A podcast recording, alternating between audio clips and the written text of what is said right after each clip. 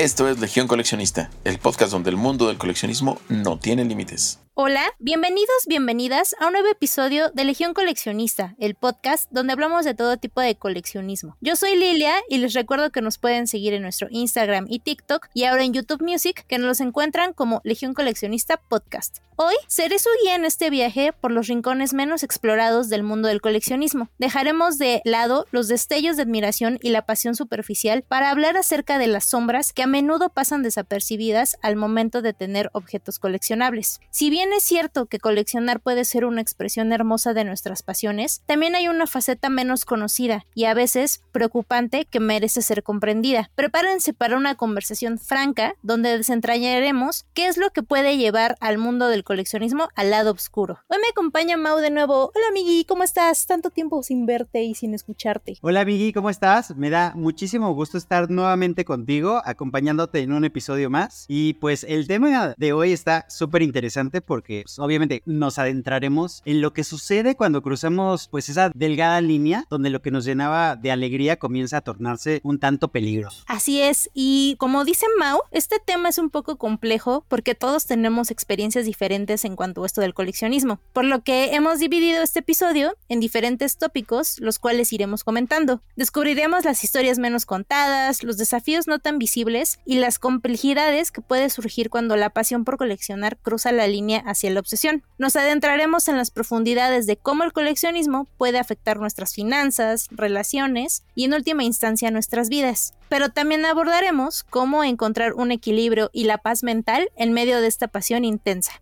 Y para empezar, el punto uno de estos tópicos son las rivalidades en el mundo coleccionista. Y aquí estamos integrando a los fandoms tóxicos, como el que te guste cierta franquicia o personaje no te hace mejor o peor que otras personas. Mismo caso, los que dicen que coleccionar abierto no es coleccionar. ¿Tú cómo crees que se puede manejar la rivalidad y la competencia saludablemente en el mundo del coleccionismo. Caso ejemplo claro, dicen, y sí es cierto, el fan de Star Wars es uno de los más tóxicos. Así de que es que yo tengo esta pieza y pero te falta la otra. Oye, tú sí abriste la otra y yo sí abrí esta. Entonces, ¿cómo crees que esto se debe de manejar? Debemos de ser más empáticos, ¿no? Híjole, es que es un tema, como lo mencionabas anteriormente, es complejo porque cualquier tema en donde interviene el corazón, obviamente hace que nos apasionemos. Y cuando te apasionas tú muchísimo con algo, es más fácil tratar eh, o querer que todo el mundo vea las cosas desde tu perspectiva. Pero no, creo que la base radica en el respeto, tan sencillo como es. Me puede gustar, no me puede gustar, pero al final, si yo respeto y las otras personas respetan, siento que desde esa perspectiva podemos cuidar el el tema tóxico, pero la verdad es más fácil decirlo que hacerlo, porque una vez que nos apasionamos, fluyen las emociones y creo que es donde se complica todo. Pero es que también a los que critican, ¿qué les da derecho, por ejemplo, decir, es que si lo abriste o si abres tu colección, no es coleccionar?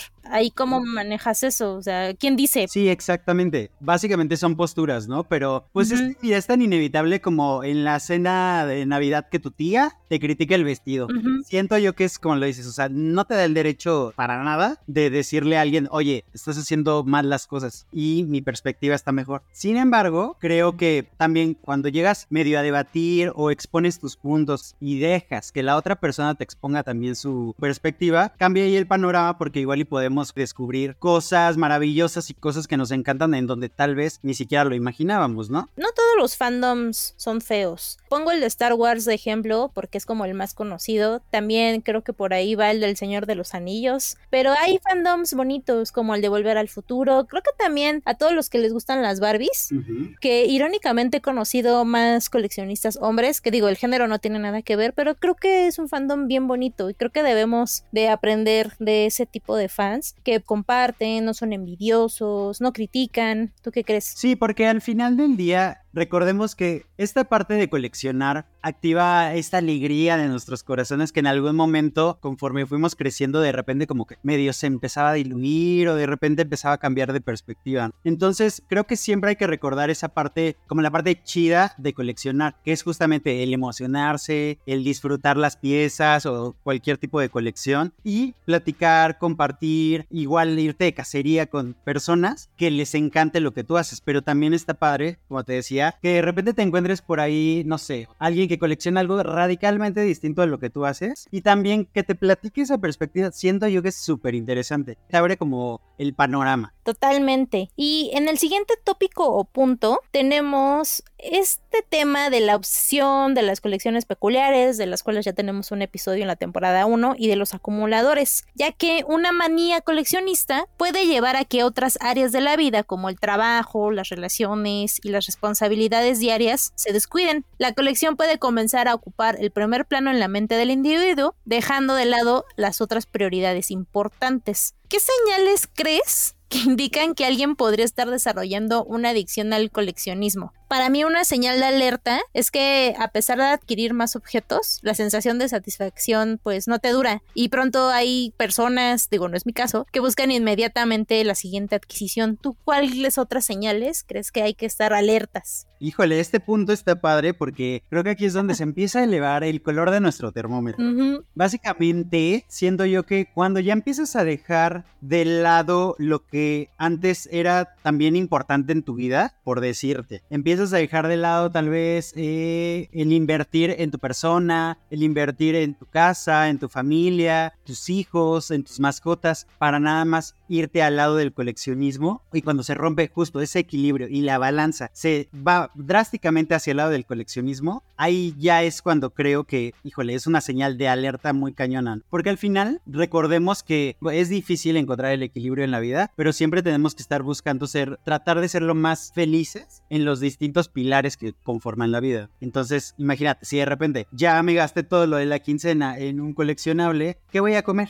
Aunque luego bromeamos y de, no, pues voy a comer pura atún y el resto de la quincena. Pero tampoco está padre y sabes que en tu persona, que es como lo más importante, no le estés invirtiendo el mismo cariñito y el, y el mismo presupuesto, por ejemplo, que a un coleccionable. Entonces ahí siento que ya es una gran señal de alerta. ¿Qué otras has visto tú descubierto a lo largo de estos años, sobre todo teniendo a tantos amigos que se dedican a esta parte del coleccionismo? Yo creo que otra sería ese tipo de coleccionistas que adquieren ciertos ítems o memorabilia, pero ya no les tienen como ciertos cuidados. Como que solo van apilando o solo los arrumban o dicen, bueno, sí tengo la pieza, pero pues las ponen ahí hasta el fondo así apiladas. Que eso yo creo que ya raya en el inicio de la acumulación o, por ejemplo, en, ese capítulo que hicimos de colecciones peculiares, el que coleccionaba uñas, la pelusa del ombligo, eso ya es raro. Entonces, yo creo que ahí cuando de repente alguien empieza a coleccionar desechos humanos, algo así, pues ya ahí es una señal muy clara. O la otra vez estaba viendo un TikTok que me dio mucha risa que decía, es que todos los millennials guardamos las cajas de todo,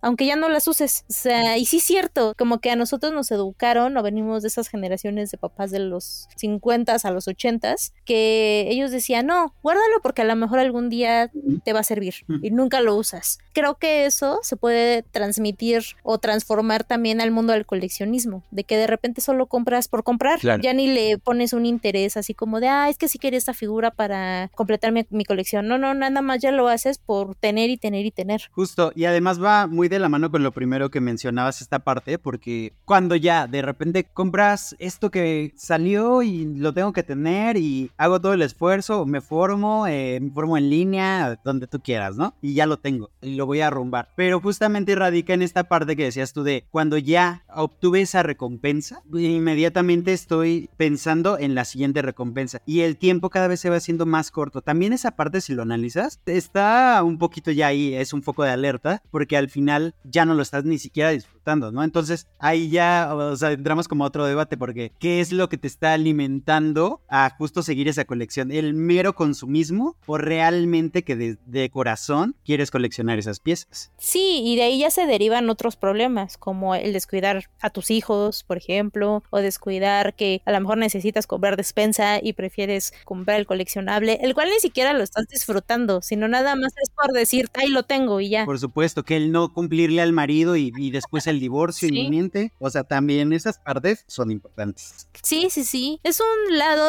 del coleccionismo del cual casi la gente no habla. Siento que es como un tabú, porque con tal de decir, no, tengo la colección completa, nadie sabe detrás lo que tuviste que hacer o dejar de hacer o dejar de pagar para tener esa pieza. Nadie sabe las lágrimas de sangre que hay detrás de esa colección.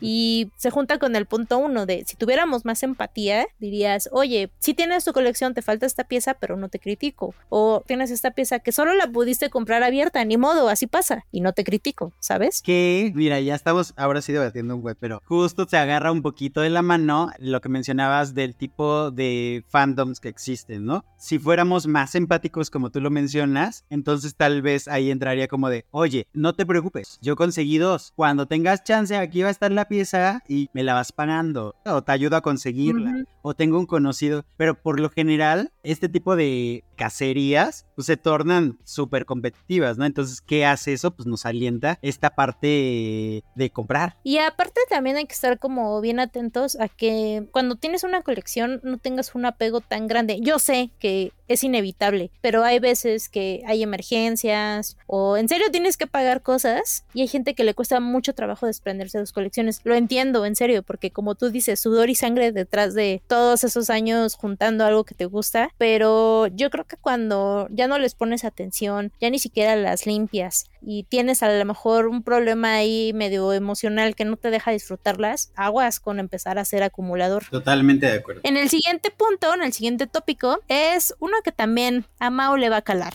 Es el impacto en las finanzas.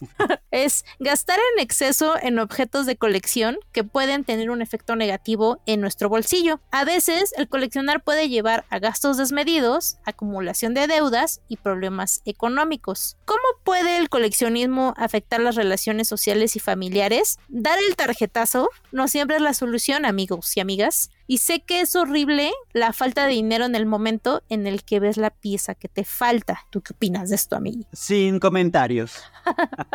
mentira, mentira. Aquí es donde se empieza a, transformar en escabroso, ¿no? Porque de repente es que es la preventa, entonces hay piezas limitadas y tenemos que conseguirla. No tengo ahorita para hacerlo. Lo más sencillo, da un tarjetazo. Y digo, no nos hagamos, ¿no? Lo hacemos para los conciertos, para cualquier tipo de evento, para los viajes por lo general actuamos de esta manera, a veces un poquito como un tanto impulsiva, y a veces está bien, mientras se mantenga en el rango equilibrado, pues de tus finanzas, lo que mencionamos hace ratito. No por una compra, por obtener una pieza de colección, por obtener un boleto de, algún concierto o demás, vamos a dejar de pagar la renta, porque entonces ahí ya se, nos torna al, lado peligroso. Fíjate que hace ratito estaba investigando, porque esto se me iba mucho al tema justo de las adicciones. Y dentro de estas descripciones que encontré de las adicciones, hay algo que me llamó mucho la atención. Cuando las conductas de consumo se vuelven peligrosas y una afición se vuelve desmesurada. Entonces,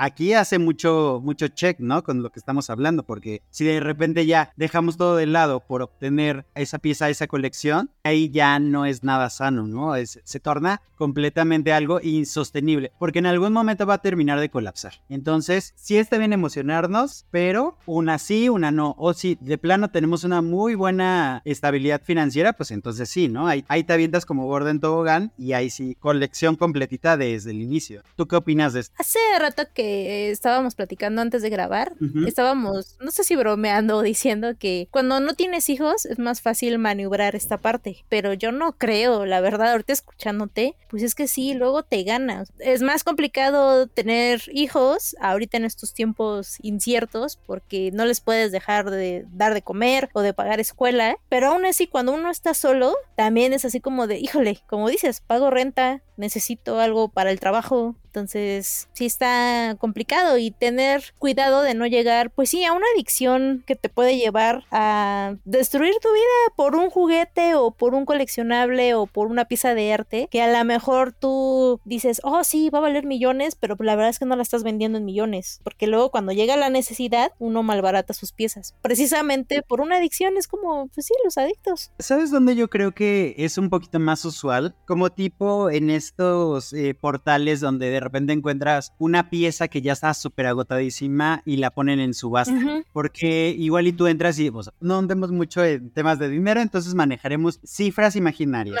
entonces de repente encuentras una pieza así, híjole, la que estabas buscando y se agotó en todos lados y tienes presupuestado cinco pesos, pero de repente llegas y la, ¿cómo se llama? Bueno, la pugna inicial o algo así, ¿no? De la subasta, justo está en cinco. Entonces dices, tenía esto presupuestado, que era lo que costaba el artículo, pero pues ya le voy a entrar porque pues estoy viendo que solo en este portal lo estoy encontrando, ya no lo encontré en ningún otro lado. Pues igual y le puedo gastar hasta siete, siete pesos. Entonces de repente empieza a subir, a subir y de repente ya está en 12. Y entonces ahí es cuando tú deberías decir, no, pues a ver, comencé en 5 y dije que iba a estar en 7. Entonces, si ya se pasó hasta 11, hasta 12, ya aquí yo es donde me tengo que retirar. Pero tiene este mismo efecto que cuando estás en los casinos, cuando estás apostando, o cuando vas al centro y ese señor que mueve los tres vasitos te quita toda la quincena. Básicamente caes en la emoción, te dejas llevar por el rush de quiero, esa pieza tiene que ser mía. Y justo es ahí donde de repente ya vas, órale, quedó en 13 y yo gané. Y de repente cuando ves el tarjetazo dices, ¿qué hice? ¿No te ha pasado alguna vez? O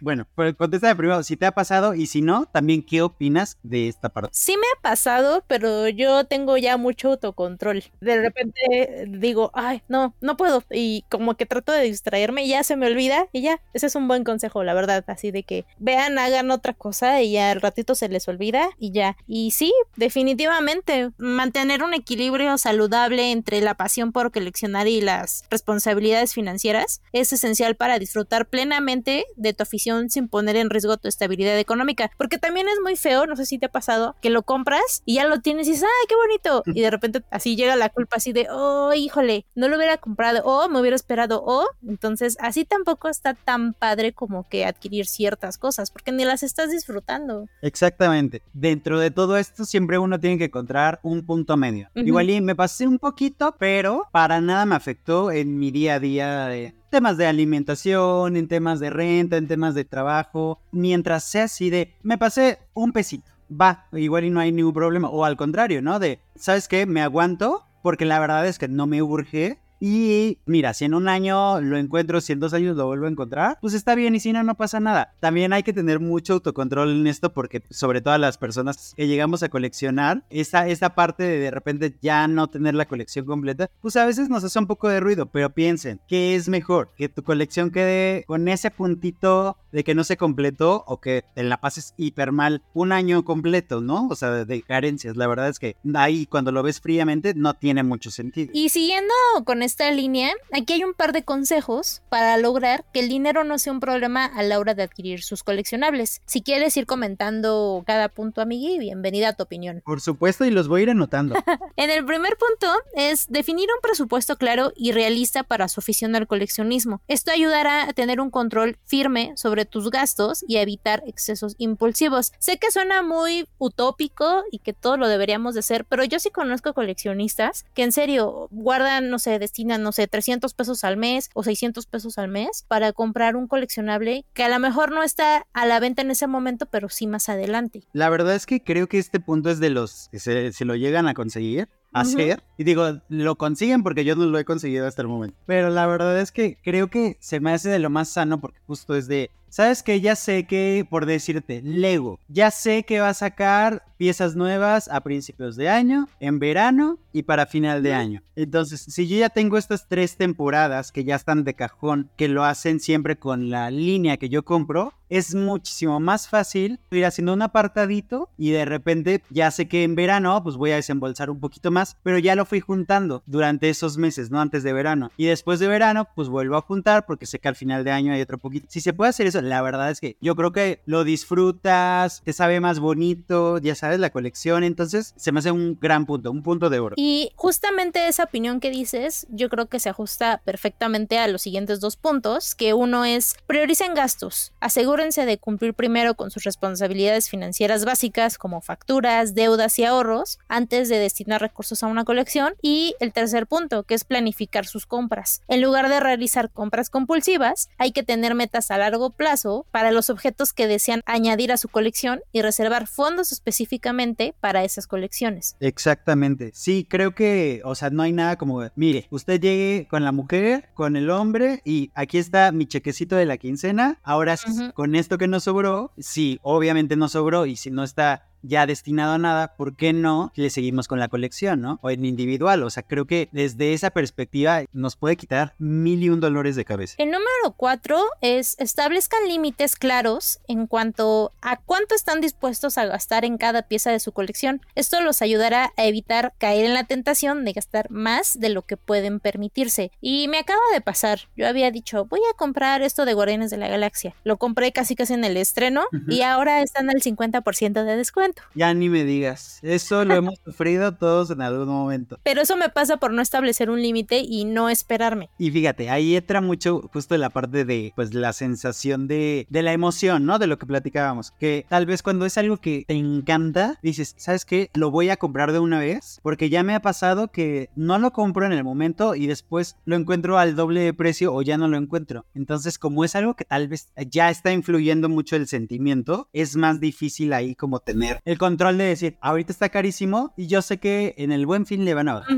Entonces igual y me espero al buen fin, pero igual y lo viste en febrero. Entonces sí tienes que tener mucho autocontrol para saber que te tienes que esperar todos esos meses en los meses donde baja, donde sabes que va a haber un descuento extra o te van a dar más meses sin intereses, o no sé, un algo que te convenga. Sí hay que tener mucho autocontrol para tomar ese tipo de decisiones, pero es muy buen consejo. En el quinto punto es consideren el valor a largo plazo de los objetos que adquieren. Mantendrán su valor con el tiempo. Esta perspectiva los puede ayudar a tomar decisiones más informadas. Es que pasa lo que tú dices, dices, ok, me voy a esperar, ya lo compro, pero tú dices, ah, sí, a lo mejor no establecí un límite y lo compré, eh, no sé, en mil pesos. Y tú dices, ah, sí, en dos años va a estar en diez mil pesos. Pasan los dos años y está en 500 pesos. También hay que estar ahí como al tiro y no dejarse llevar a lo mejor por la franquicia o el personaje de moda, porque eso no te garantiza ¿eh? que siempre suba su valor. Y la verdad también funciona mucho el, el mantenerte informado, porque si sucede, no sé, en ciertas colecciones. Sobre todo cuando, imagínate, cuando se lanza un una, no sé, una edición especial de lo que usted coleccione. Imagínense que lanzan una edición especial. Entonces, obviamente que las primeras ediciones especiales, todos los que coleccionen eso van a enloquecer, se van a acabar muchísimo más rápido y el valor va, por lo general, va a aumentar un poquito más, ¿no? Porque es como la demanda. Pero tal vez ya para la segunda edición, para la tercera edición, tal vez ya no les hicieron tanto caso. Entonces justo empieza a decaer un poquito ahí el precio, ¿no? Igual y la primera edición se mantiene en muy, buen costo, se, cotiza muy bien, y ya para la segunda y tercera no tanto. Entonces también funciona mucho justo que estemos como muy informados. Digo, si lo estás haciendo de así de porque me encantó y básicamente no lo estoy viendo como un negocio, o sea, solo es para mí, va, órale, ahí no hay ni mucho que pensarle, ¿no? Pero si ya también lo estás viendo como desde esta parte de tal vez esto lo estoy haciendo porque sé que va a ser un objeto que va a tener mucho valor y que también me puede ayudar en bla, bla, bla. Ah, entonces sí, está padre como tener esta información para decir, no me conviene tanto tal vez comprar la segunda o la tercera edición, ¿sabes? O sea, como también es un poquito ir desarrollando el colmillo. Los siguientes dos puntos yo creo que son los más difíciles. El primero es vende e intercambia. A medida que su colección crezca, considere vender o intercambiar objetos que ya no sean tan significativos para usted. Esto puede ayudarle a financiar nuevas adquisiciones sin aumentar tu presupuesto. Aquí la verdad yo me incluyo, creo que a mí me cuesta mucho trabajo despegarme de mis colecciones o de mis coleccionables, pero sé que en algún momento tal vez lo tenga que hacer porque pues no somos eternos. Pero también lo has hecho, también lo has hecho y a poco no es bonito cuando te has aventurado y no sé, o sea, logras tener, cumplir otro sueño justo con esa colección de la cual te desprendiste, ¿a poco no también es bonito ese sentimiento. Depende. Si sé que está en buenas manos, sí. Ajá. Pero si sé que es el señor de los pollos de Toy Story, de repente digo, ay, lo va a vender y lo va a malmaratar. Entonces ahí me duele el corazón. El siguiente punto es practiquen el autocontrol y la autorreflexión. Antes de realizar una compra costosa, tómense un momento para preguntarse si realmente necesitan ese objeto y si encaja con su situación financiera actual, que es un poco el repetir de, ok,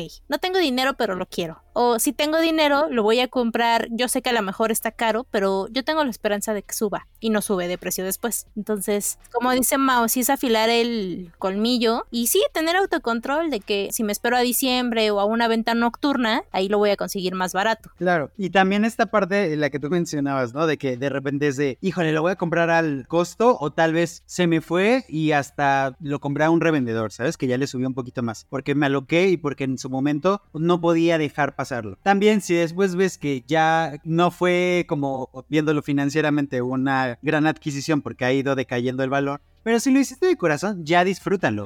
Ya lo hiciste y también no ganamos tanto con estarle dando vueltas a algo que ya sucedió y que en su momento te dio mucha alegría, ¿no? O sea, ¿para qué le vas a quitar esa parte alegre justo para llevarla de hijo, le fui un tonto y me aloqué y no, si lo hiciste de corazón, así quédate, mejor con ese sentimiento. Siento yo que es más bonito. Si sienten que están teniendo dificultades para equilibrar sus gastos, pues también consideran hablar con un asesor financiero. En el episodio de Un testamento del coleccionista decíamos que aquí en México al menos no hay como esa cultura financiera. Pero yo creo que el contratar estos servicios pueden proporcionarte orientación personalizada para manejar sus finanzas mientras disfrutan la pasión de coleccionar. No es mala idea, la verdad. Sé que no estamos acostumbrados, pero imagínate que alguien te diga, oye, no, ganas tanto, entonces puedes gastar tanto, pero este piquito, si lo inviertes bien, podrías comprarte tal muñeco, tal hot toy, tal videojuego. Fíjate que siento yo que este tipo de cosas se suelen hacer más con otro tipo de mm, cuestiones, tipo,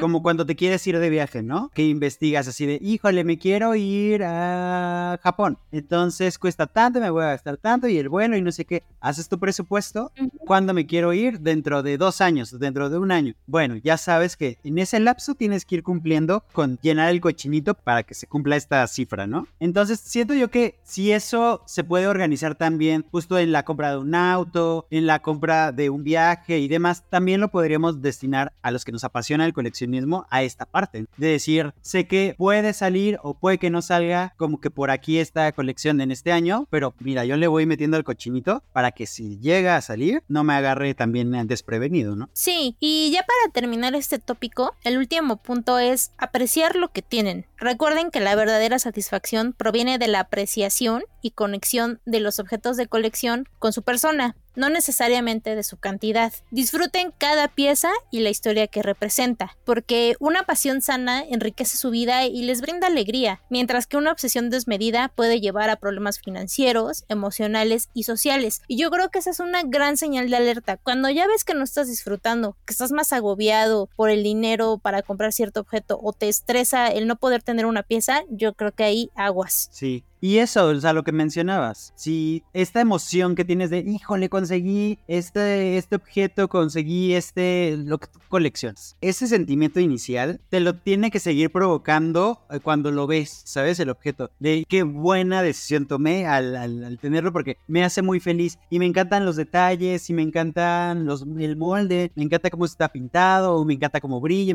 lo que tú quieras, o sea, lo que tú quieras, lo que te llamó la atención de tu colección, nunca lo dejes ir, o sea, regresa a esa parte porque siento yo que es el tesoro después del arco iris. Sí, en el siguiente tópico tenemos la corrupción en la venta de artículos y reventa. Tenemos un episodio completo acerca de la mafia de la reventa, pero tenía que estar sí o sí incluida en este mundo feo del coleccionismo al mismo tiempo que la unimos con la compra de artículos de colección que pueden ser falsos o no tener garantía, sobre todo en la compra en las redes sociales por lo que les recomendamos comprar sus objetos de coleccionismo únicamente a distribuidores y vendedores de confianza. Investiguen y verifiquen su reputación antes de realizar una compra. Ya si coleccionan cosas muy específicas como el coleccionismo deportivo, consulten con expertos en autenticación que puedan examinar los objetos y confirmar su legitimidad. Algunos campos tienen especialistas en autenticación que son reconocidos en la comunidad coleccionista. Y aquí deben de tener mucha cautela ante ofertas irresistibles. Si una oferta parece demasiado buena para ser verdad, es probable que lo sea, ¿o no? Mantengan la cautela y verifiquen antes de realizar una compra. Y después les aconsejamos que confíen en su instinto. Si algo les parece sospechoso o no se sienten seguros acerca de una compra, es mejor abstenerse y buscar otras opciones. Porque ha pasado que en ciertas plataformas, no sé si has visto sus TikToks o luego salen hasta en las noticias de televisión de 10 mil pulgadas a 120 pesos y se viene equivocada en el precio. Y hay gente que apaña y después te la quiere revender y hasta meten a la Profeco. O luego en esta plataforma amarilla de libre mercado, pides una pieza, un teléfono, algo y te llega un envase de jugo o un ladrillo. Entonces, sí tienen que estar muy atentos a todas estas cosas. O ha pasado últimamente que Hot Wheels lanza nuevas olas y lo de todos los años, ahí ves a la gente peleándose en el Walmart. Y luego te lo quieren revender al triple del costo que les costó ahí. ¿Sabes qué? En estos ejemplos que mencionabas, algunos me estaban dando risa porque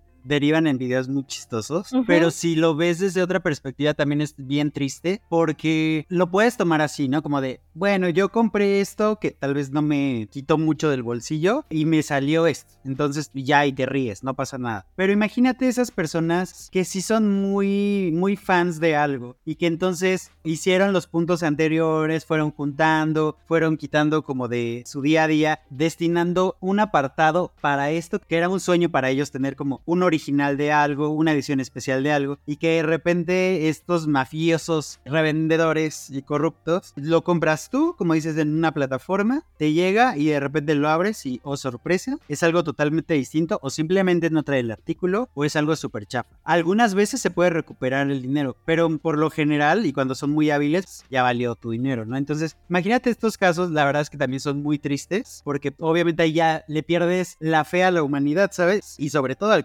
coleccionismo o sea, después de una situación así tan complicada, lo más lógico sería que dijeras, ¿sabes qué? En mi vida vuelvo a coleccionar algo. Y le quitas justo esta parte bonita al hobby. Es que gente mala siempre va a haber, gente abusiva siempre va a haber. Lo único que podemos hacer nosotros como coleccionistas, pues es informarnos y juntarnos con estos fandoms bonitos que te ayuden, que son empáticos. Porque no solo pasa aquí, o sea, ha pasado en los conciertos, ¿no? Taylor Swift, cuánta gente se quedó afuera. Claro. Entonces, siempre que puedan, sí compren en tiendas departamentales o en físico, de que ustedes vean el producto para que no pase esto. Porque en los boletos, ya si usted compra por redes sociales después de todas las noticias que hemos visto, acepte que esto no es viable, que alguien en Twitter o en X o por Facebook te diga, ah, tengo un código. No, no, no, eso ya mejor olvídese de eso. Y lo mismo pasa en las figuras. ¿Y para qué arriesgarte? La verdad es que a veces te gana el sentimiento de, los llevo esperando desde hace mucho tiempo y no lo pude conseguir pues ya voy a caer como en esta parte de tal vez con el revendedor o... Mire, o sea, yo no digo que esté mal la reventa, porque la verdad es que como en todo, hay lo que mencionabas, hay gente buena y gente mala. O sea, hay gente que hace su chamba y la hace muy bien y hay gente, la neta, que lucra con cualquier tipo de, de situación, ¿no? Entonces, hay revendedores que la verdad consiguen los artículos, los consiguen en muy buen estado, los consiguen impecables y también no, no lucran en exceso con esto. O sea, obviamente que siempre va a haber ahí una ganancia, pero es algo totalmente razonable. Mientras sea así, también entra esta parte hay que informarnos, hay que tratar de ver los comentarios, hay que tratar de meternos un poquito más para ver, sobre todo en estas plataformas de compra, te califican, ¿no? Entonces también ver las calificaciones, ver lo que ha puesto las otras personas y también hasta en foros, o sea, en foros de lo que nos gusta, ahí muchas veces te dan tips, así de, híjole, es que vayan acá, la verdad es que siempre he comprado y la verdad nunca me ha defraudado, o vayan con el señor fulanito, bla, bla, bla. Si nos informamos, creo que va a ser más sencillo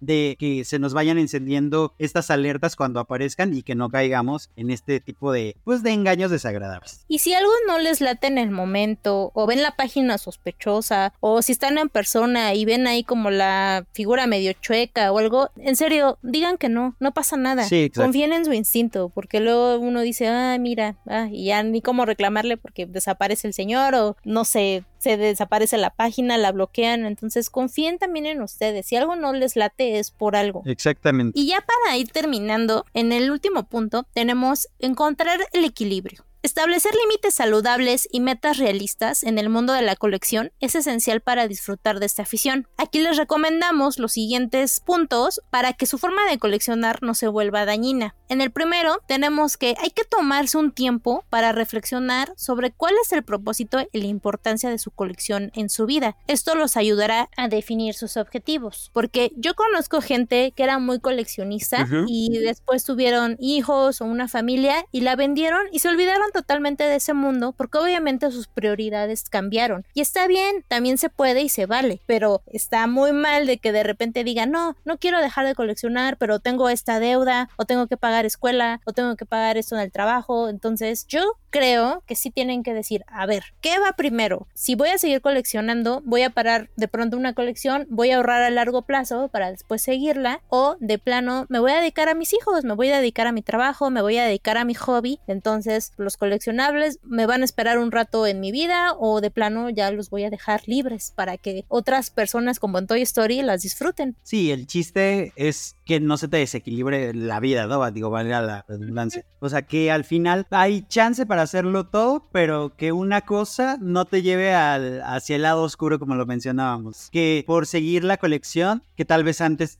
que no nos estamos poniendo el ejemplo de los hijos, pero puede ser cualquier, cualquier otra situación, ¿no? Hay momentos en los que sí se puede y hay momentos en los que no. Y hay que tener como la cabeza bien fría para pausar eso o para dejarlo ir también o para reconfigurar las piezas para que podamos tener, aunque sea un poquito, pero todo de lo que nos apasiona, ¿no? Sí, hay gente que se queda con las piezas, por ejemplo, más caras y ya los demás lo venden. Después, establezcan límites en cuanto al espacio disponible para su colección. Esto evitará que se sientan abrumados por la acumulación. Y es lo que platicábamos hace rato de, sí, tienes todas las Barbies, pero como ya no cabes, nada más las apilas. Y sí las tienes, pero no están bien cuidadas o no tienen el espacio que les debe de corresponder. Claro, sí, al final ahí ustedes tienen que analizar, como todos los puntos que hemos mencionado, qué sí se puede y qué no. La verdad, o sea, hay que ser realistas. O sea, si de plano vives en un huevito de uno por uno y la verdad es que ya no cabe ni una más y tampoco el presupuesto te da para contratar una de estas famosas bodegas donde llevas todo y ya ahí puedes seguir coleccionando. La verdad es que hay que ser sinceros que nos va a traer más problemas que beneficios. Entonces ahí sí tendríamos que tomar como una, una decisión. Sí, y aquí para solucionar a lo mejor un poquito este punto, pueden considerar rotar sus objetos de colección en exhibición para darles a todos la atención que merecen. Esto también puede ayudarlos a apreciar más lo que tienen y decidir cuál se va o se queda y así a lo mejor adquirir un beneficio económico. Ejemplo, yo en mi cuarto ya no quepo, pero yo sí voy rotando lo que quiero que se vea más, dependiendo de la época o de lo que voy adquiriendo. Si los guardo en sus cajas y eso lo tengo bien guardado a lo mejor en una parte del cuarto, pero cuando quiero que se exhiban lo saco y lo que está afuera lo intercambio. Entonces, también eso te da como un punto a decir, si me voy a quedar con esto en un futuro, porque realmente no lo estás viendo. Hay veces que luego compras cosas y ni te acuerdas porque la tienes guardadas. Entonces a lo mejor de esas cosas se puede prescindir un poquito. Sí, también aquí funciona que tú sigas viendo tus piezas que de repente dices, esto me hacía muy feliz pero ahorita la verdad es que igual le tengo un cariñito, pero ya también ya no me apasiona tanto. Y es válido que de repente las prioridades van cambiando. Entonces, si existe este caso y te das cuenta e identificas que estas piezas igual y no pasa nada si ya las dejas ir, entonces va a ser más fácil porque las te estás dando cuenta, lo estás como plasmando, entonces es claro, es más fácil que entonces esta colección, que tal vez ya no tengo mucho interés en seguirla, pueda venderla,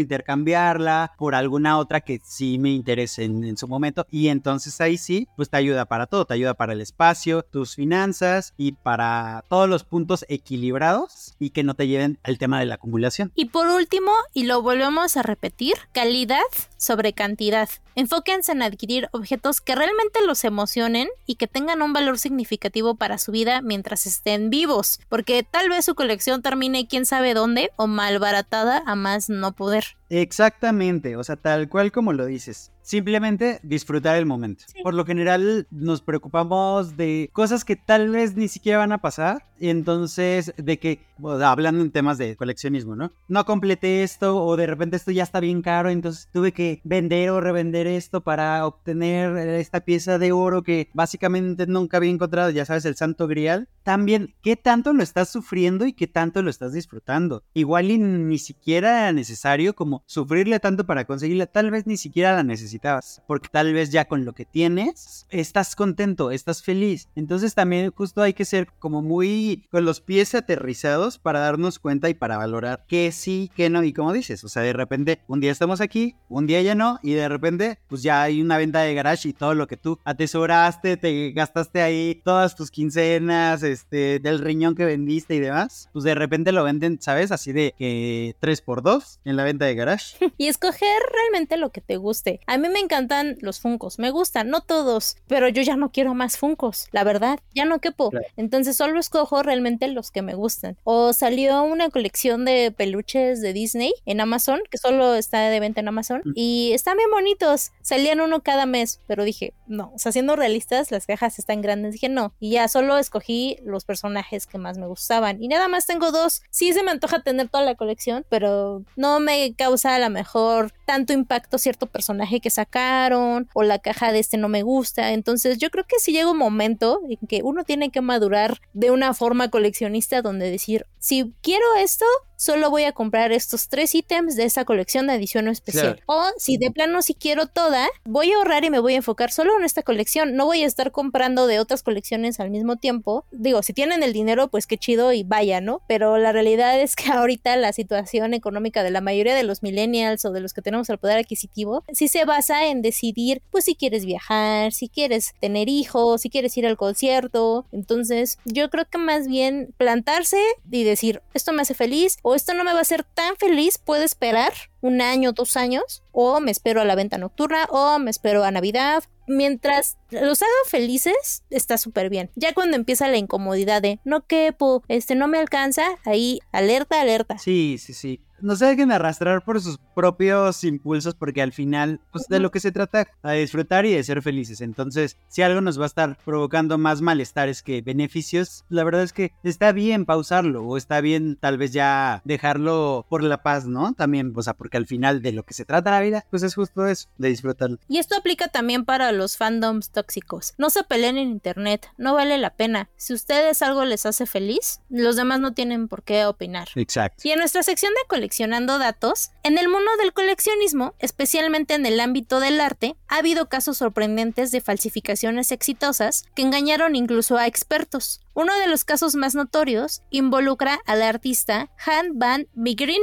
quien logró vender varias falsificaciones de pinturas de Johannes Vermeer en la década de 1930 y 1940. En la década de 1930, Han van creó habilidosamente copias de pinturas de Vermeer, un maestro pintor del siglo XVII, y las vendió como originales. Estas falsificaciones fueron tan convincentes que incluso algunos expertos en arte las autenticaron. Van Meegeren fue finalmente arrestado por colaboración con los nazis y enfrentó cargos por su tráfico de arte durante la Segunda Guerra Mundial. Para demostrar su inocencia, reveló su talento para la falsificación y explicó cómo había creado las obras. Su historia es un ejemplo intrigante de cómo la industria de la falsificación puede sorprender incluso a los más conocedores en el campo, en este caso el coleccionismo de arte. Y esto aplica para coleccionismo de figuras, coleccionismo de documentos, así como platicábamos en, ese episodio de coleccionando extraterrestres, donde el invitado decía que había gente que se dedicaba no a falsificar, sino a... Clonar.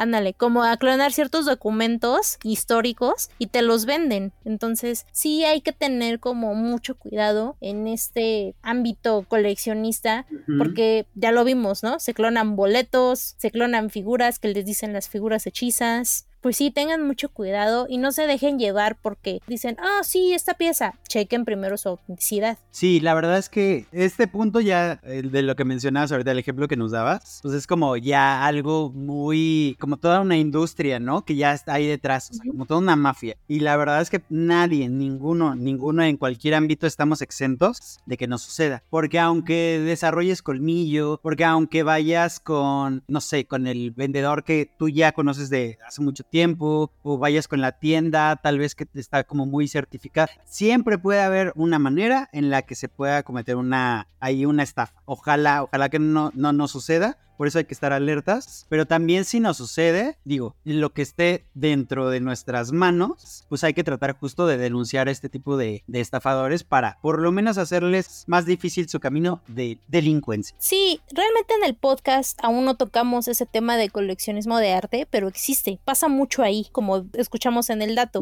pero no sé si han visto también en estos programas como el precio de la historia de que luego llegan estas falsificaciones de autógrafos, sobre todo, Claro. de personas que ya no están, entonces hay que estar bien atentos para evitar pues tener un disgusto y derrochar el dinero que al tanto trabajo nos ha costado ahorrar. Sí, o que al final, o sea, imagínate que, no sé, tu familia te hereda, ah, ahorita hablando de pintura, te hereda una pintura que es valiosísima porque, híjole, lleva toda la vida en la familia y saben que es de la pintura del pintor famosísimo. Entonces su precio, y en algún momento cuando se necesita, se, se puede usar, ¿sabes? Pero es una reliquia familiar. Y cuando llega ese momento y se tiene que utilizar, que sea una de estas estafas, ha de ser Sí. algo así que te ha de sacar de tus casillas y demás, porque ya cuántas generaciones fuiste estafando, ¿no? Y, y se va pasando, o sea, a lo largo de los años. Qué feo, no sean así amigos. Sí, no, sean buenas personas. Esperamos que estos consejos les hayan resultado útiles y les ayuden a cuidar o vender sus colecciones de la mejor manera posible y así evitar el lado feo del coleccionismo. Para despedirnos, no olviden seguirnos en Instagram y TikTok. Estamos como Legión Coleccionista Podcast. Ahí nos pueden mandar las fotos de sus colecciones, comentarios, de qué temas quieren que hablemos, etc. A mí me pueden seguir en Twitter o en X. Estoy como arroba liamx7.